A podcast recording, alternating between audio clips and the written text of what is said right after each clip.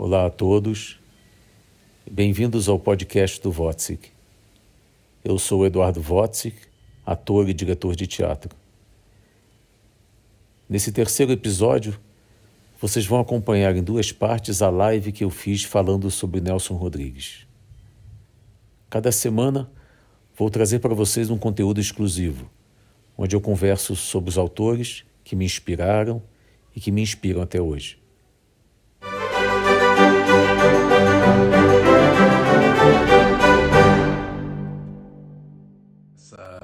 Sejam todos bem-vindos mais uma vez a essa live. Estão live? Estão todos live? Vocês estão live? Eu estou live. Isso é o que importa. É o que importa. No mais, poder, vamos recriando o mundo, a vida, né, ficcionando, mas em live. É muito bom. E cada, cada live que eu tenho feito aqui, tenho me sentido mais live. Mais live. E isso é bom, porque o teatro.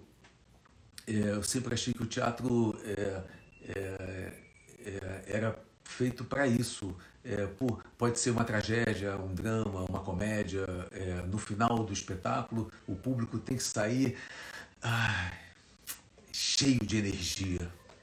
O público não pode sair do teatro desanimado. Por pior que seja a história, por mais dramática e depressiva que seja a história, a energia cênica tem que ser mais forte, mais presente e mais. É, porque ela é, é, ela que produz é, ação. A energia cênica é, produz muita ação e dá muita saúde.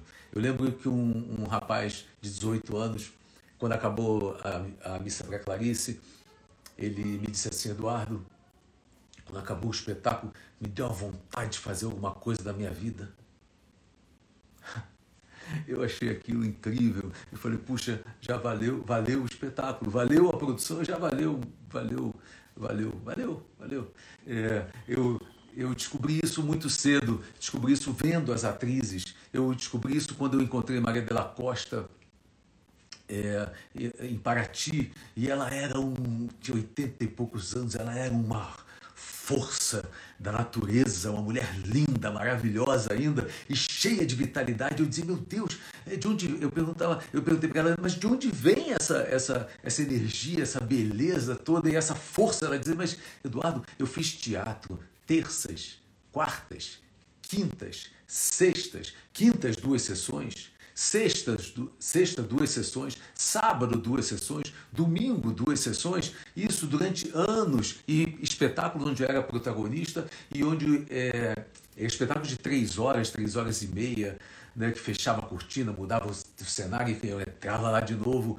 É, durante, e fica, a gente ficava em cartaz, ela dizia, durante anos, dois anos, três anos, quatro anos, e terça, quarta, quinta, sexta, sábado, domingo é, ela disse: puxa, é, a energia que o teatro é, me dá, me, me produz, me, é muito, muito, muito, muito, muito potente. Eu vi isso em, na, em, muita gente, eu vi isso em muitos atores, em muitas atrizes. Eu me lembro que Norma Geraldi, que foi é, uma atriz de opereta, uma cantora do Teatro Municipal, uma, uma, uma beleza, uma, uma atriz linda, né? Ela, ela fazia um espetáculo com a gente chamando Os Tempos da Opereta. Uma homenagem que a gente fez a ela e também para resgatar essa memória da opereta, que eu acho é, um, um, um, tipo de teatro é muito brasileiro, muito nosso. Né? Não é a ópera, não é o musical, mas é a opereta, esse meio do caminho, é que é, é mais teatro.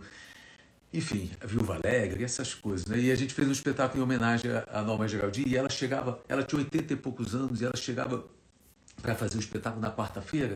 Ela vinha assim, ó. Era uma coisinha assim. Vinha com a sua acompanhante, vinha de casa, Aí ela fazia o espetáculo quarta-feira, saía assim. Aí na quinta-feira ela chegava fazer o espetáculo, ela estava assim. Na sexta ela chegava assim, saía assim. No sábado assim, né? no domingo ela estava querendo ir para festa com todo mundo, com o elenco, com todo mundo. Ela estava cheia de energia. Aí ele ia para casa. E voltava na quarta, na quinta e na sexta, e a gente via claramente como isso, é, como a energia cênica era profundamente é, é, saudável, né? É, e trazia é, muita saúde para as pessoas.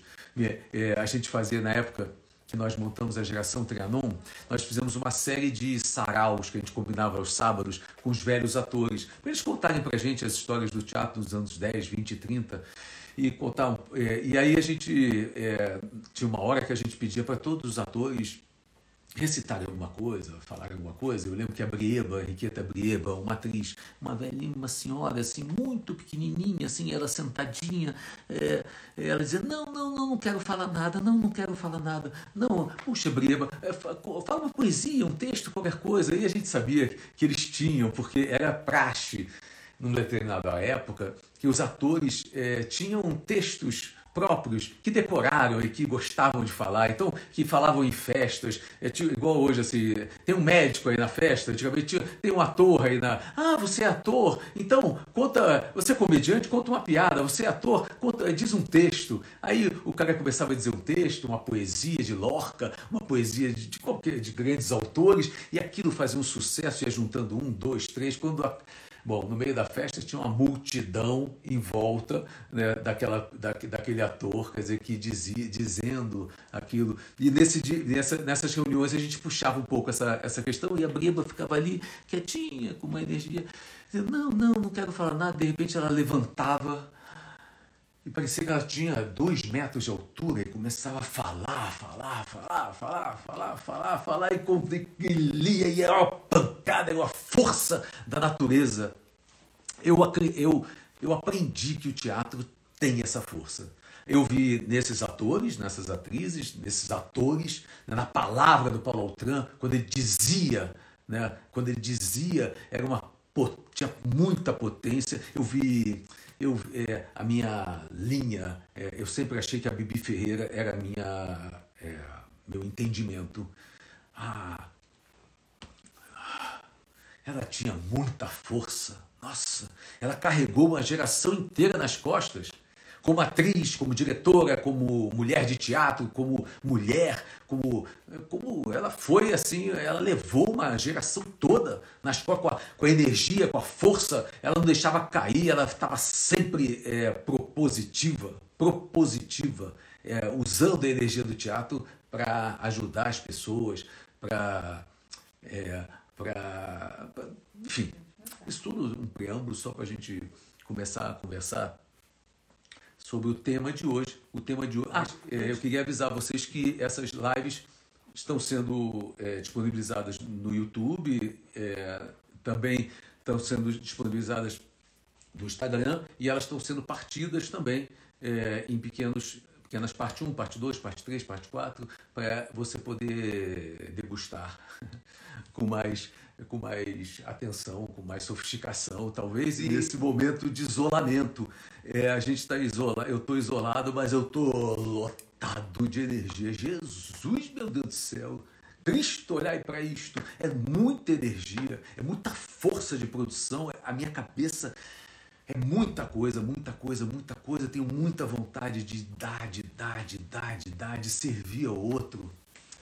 É isso é, o teatro me ensinou isso, ensinou que a gente é, ensinou que o, o teatro é, obriga a gente a, a, comungar a dúvida, a servir o outro, a fazer para o outro. É como aquele jogo de frescobol, né, é, que a gente falou na, na live do, do Milor, que eu falei na live do Milor, que o Milor inventou o frescobol, e, e, e o frescobol é, é, um jogo incrível, porque você tem que fazer para o outro, tem que jogar para o outro e receber do outro, tem que jogar para você, e um depende do outro, e essa dependência de um do outro é uma coisa linda.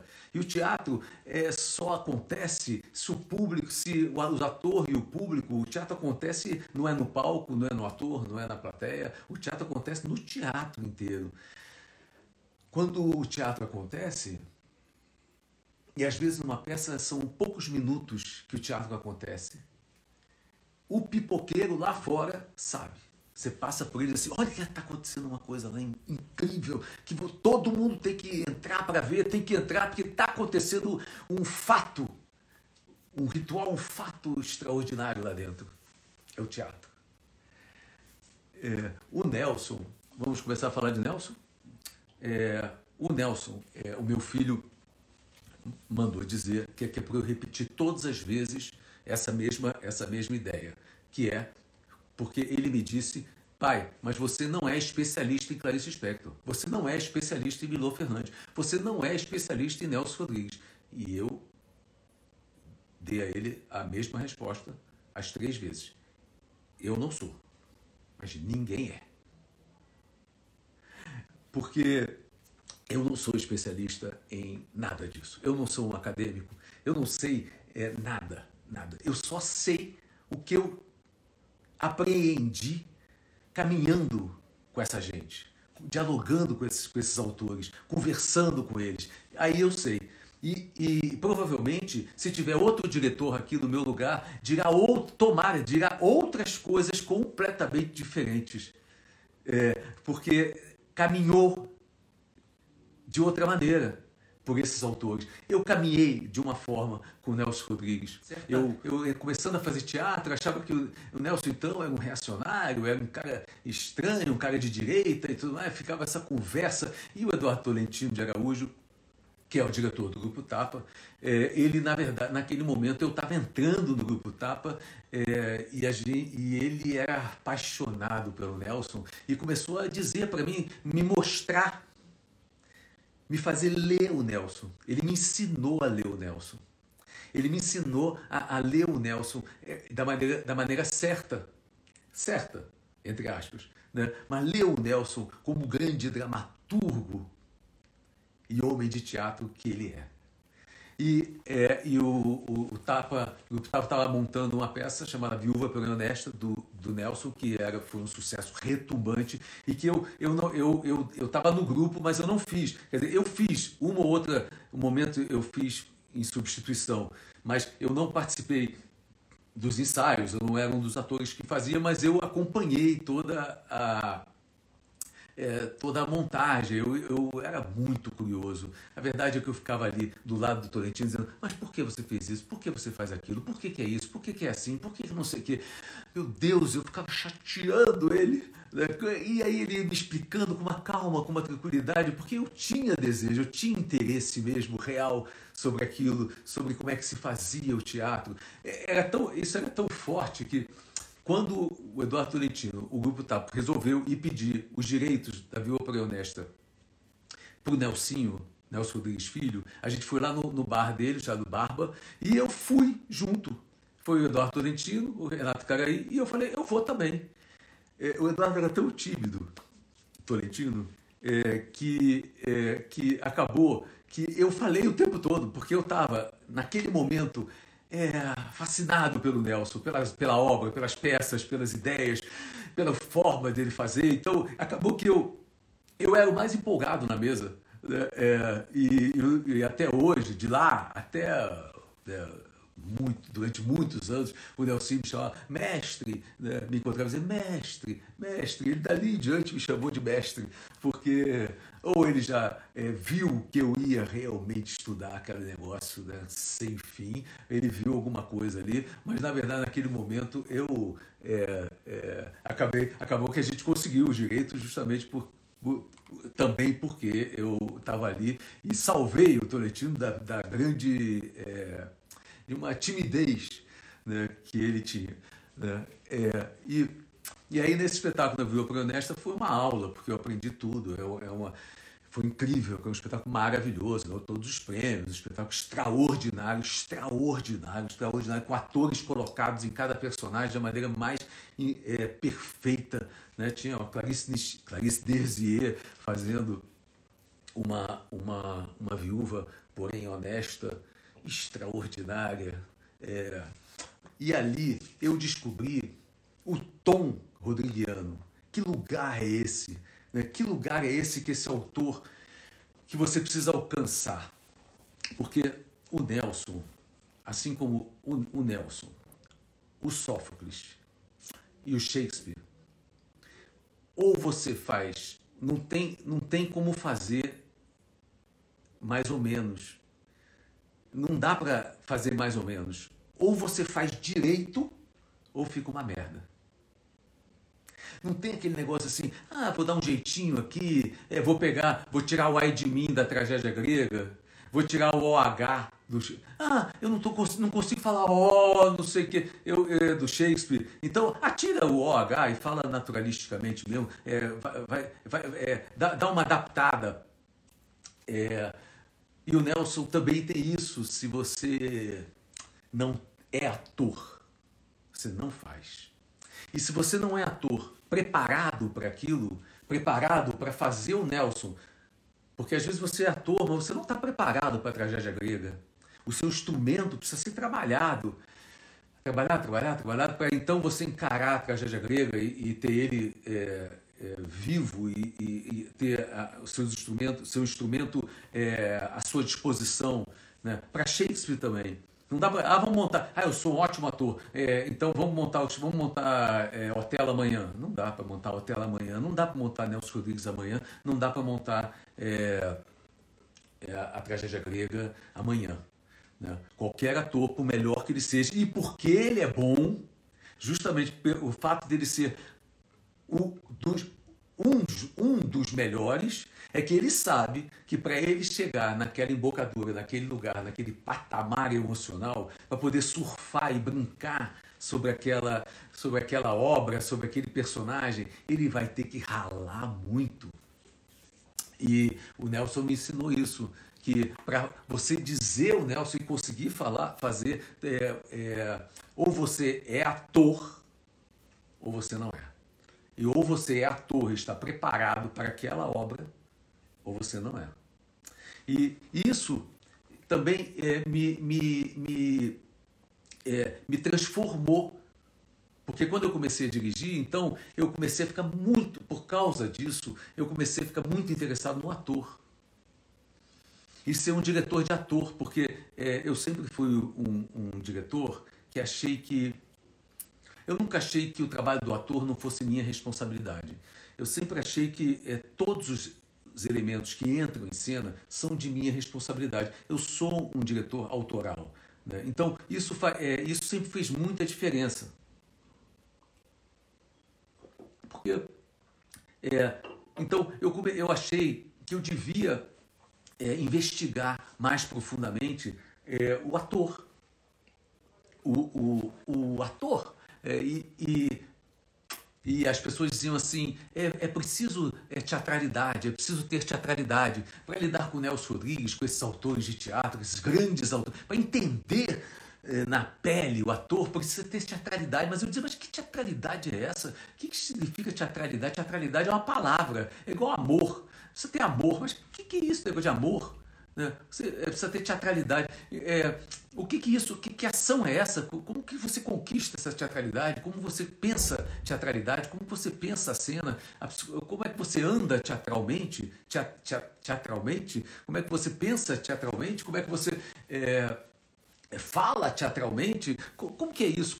Então eu, então eu pedi a Estela Marinho uma sala, onde hoje é o cinema da Casa Cultural Alvim, e eu pedi para ela, é, ela era um espaço vazio, e eu pedi a ela aquela sala, e eu fiquei então durante três, durante um ano, durante é, eu ficava lá é, todos os, é, ficava lá sei lá seis horas por dia pesquisando pesquisando junto com os atores é, a tal teatralidade. Da, desse trabalho surgiu um sistema que eu uso até hoje de trabalho de ator que eu chamo de aspiração isso é outro capítulo, não vou entrar aqui, mas o Nelson é, me serviu como texto e como instrumento para eu chegar nesse método da aspiração, desse sistema que eu chamo de aspiração, que é o sistema que eu trabalho os atores é, até hoje. É, mas nesse é, foi, foi engraçado porque eu, como usava o texto do Nelson para trabalhar os atores, eu comecei aos poucos eu comecei a trabalhar em cima da, da, da da Bonitinha Mais Ordinária. E eu comecei, vai para a cidade, Tijuca, eu levo você. Vai para E a gente ficava repetindo isso, trabalhando em cima da obra do, do, do Bonitinha. Um dia, a Cristina Bittencourt, uma atriz, que fazia esses estudos junto com a Clarice Esquier, com o Isio Gelman, Gustavo Gasparani, uma turma, Nilvan Santos, Jacinha Castilho, uma galera é, grande, entendeu? Que ficava, queria estudar, ficava ali estudando, estudando, estudando, estudando, estudando, estudando. É, então, um dia, um dia eu estava saindo de lá, a Cristina Bittencourt falou para mim, Eduardo, por que a gente não monta bonitinho? Eu falei, mas como? A gente está fazendo um estudo, eu não quero montar uma peça, nós estamos estudando, estudando para descobrir coisas novas para o ator, para o teatro. Ela disse, mas Eduardo, deixa eu te explicar uma coisa, é, a peça já está pronta. Nós já, nós já estudamos e já, já, a, gente já tava, a gente já tinha feito todas as cenas, já tinha resolvido todas as cenas, tinha pensado todas as cenas teatralmente do, da Bonitinha Mais Ordinária.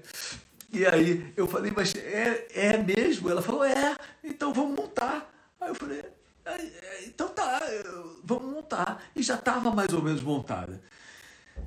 Aí aconteceu uma coisa incrível, porque eu acho que é importante pontuar que eu, é, eu tinha muitas ideias. Um, um, diretor começando, não, começando não, até hoje eu sou assim, eu tenho ideias, eu tenho umas ideias, que eu tenho umas ideias que se, é, se eu disser a ideia e alguém que está do meu lado fizer assim, ah, Eduardo, nossa. É, se eu disser, eu tive uma ideia, caraca, uma ideia incrível, e a pessoa dizer assim, ah, Eduardo, isso é impossível isso acaba comigo. Hoje não acaba tanto, porque eu já sei que não adianta, que ela pode dizer o que ela quiser, que eu vou realizar essa ideia. O fato dela dizer impossível, aí que, eu, aí que me dá mais vontade de, de realizar. Mas é, na época foi muito importante a presença de uma pessoa é, que eu acho que eu nunca falei sobre ele. É, que, o nome dele é Olinto Mendes Sá. Ele era um cenógrafo. Ele era mais do que o cenógrafo, era um cara é, que era interessado, era um arquiteto que era interessado pela engenharia do teatro. Então eu dizia para ele assim: olha, eu quero uma, eu quero a, a cena, é, eu quero que o, o, o, o eu, eu, imaginei que a cena do carro, eu pensei assim, puxa, na, quando, quando foi montada em 61, a cena do carro do Bonitinha foi entrava mesmo um carro no teatro. Os teatros eram imensos, entrava um carro. Em 76, uma, uma coisa assim, se não me fala, quando o Antunes montou, eram duas cadeiras. O teatro já tinha é, mexido com a quarta parede, não precisava entrar um carro mais. Né? Duas cadeiras, eles sentavam e faziam o carro, e faziam a cena do carro, ah, faziam todo o negócio. Na minha montagem, eu falei assim, puxa, é, eu assim, eu, o que eu quero é que ele, ele esteja os dois assim, e de repente ele tira do bolso um retrovisor, faz assim, e pronto. O retrovisor fica ali fixo e eles começam a fazer a cena como se estivesse no carro. E aí, pá, pá, pá, conversa, conversa, conversa, conversa, conversa. Quando, quando eles chegavam no alto da Boa Vista, eles simplesmente tiravam o retrovisor, guardavam não sei o e continuavam. E, continu, e saía do carro.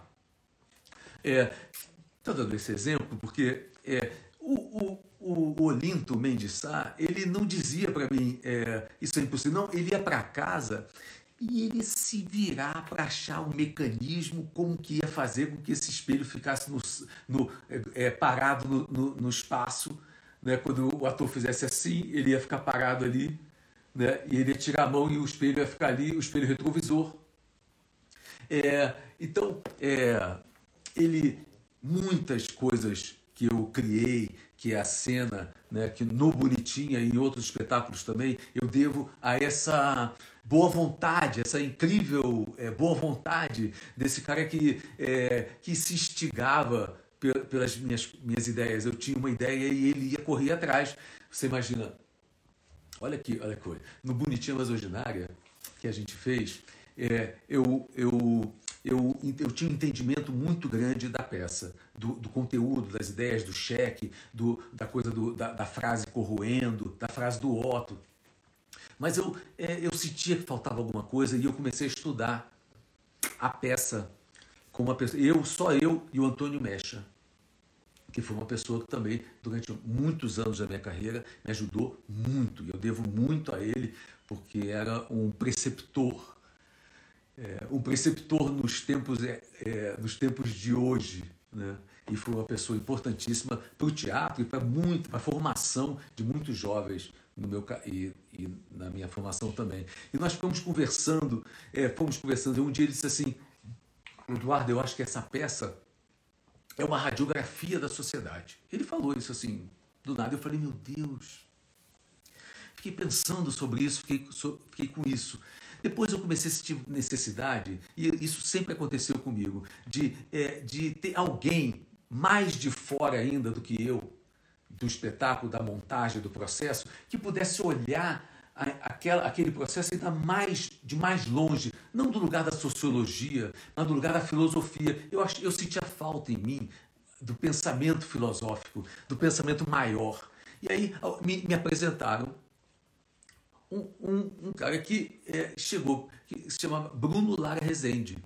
E ele me trouxe a ideia de que o, o Mas Ordinária era, era um espetáculo que falava do homem diante da morte. Quando o espetáculo começava, ele já começava com o Edgar em, é, dialogando com a morte, querendo é, o homem falando com a morte. Aquilo para mim foi um achado. Aí eu juntei radiografia, morte, e aí eu disse, é, Olinto, vamos fazer um fundo todo, pernas e fundo de radiografias. De maneira que quando é, a luz estiver de dentro do palco, é um, é um fundo normal de, de, de cinza. É um, é um fundo preto, cinza, escuro. Né? Mas quando a luz bater de, de retro por trás, é, são milhares de, de radiografias. E quando a gente vê aquilo, o, o, o Edgar olhando para aquela aquelas radiografias todas ali, se sentindo mínimo, pequeno, pequeno homem diante do, da morte. Então aquilo era. E ele fez! Ele recolheu 1.800 radiografias e colou uma na, uma na outra e fez todos os países. E era incrível. Ele foi, ele, ele foi a todos os lugares do Rio de Janeiro achar radiografia velha de, de alguém, é, dos hospitais, das clínicas e foi colando e fez um painel extraordinário. Então o espetáculo já começava com esse impacto do, do, do Edgar olhando, é, olhando, ele ali olhando aquelas radiografias, aquele céu de radiografias de ossos, de, de humanos. E aí o espetáculo começava, e tinha muitas ideias, mas eu não posso deixar de dizer que é, é, muito, é muito legal e é, é muito importante que a gente encontre pessoas na vida que nos não digam isso é impossível.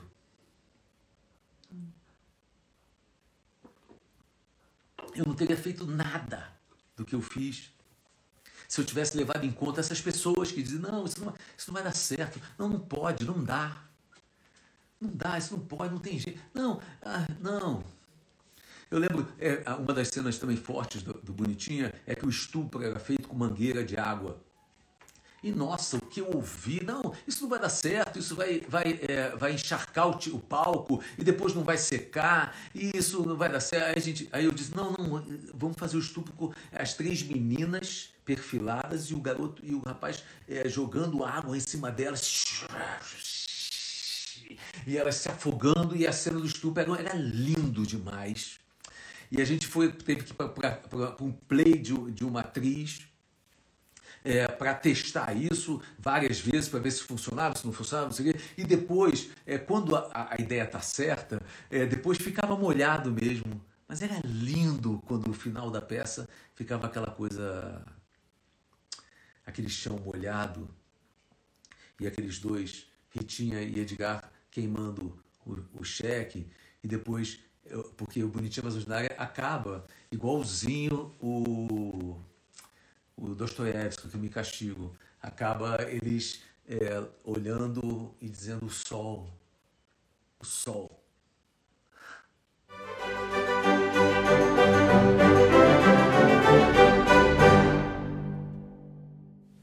Não acabou não, tem mais. Confira a segunda e última parte da live sobre Nelson Rodrigues, já disponível aqui no Spotify, no podcast do Votzig. E semana que vem estou de volta com um novo assunto. Até lá.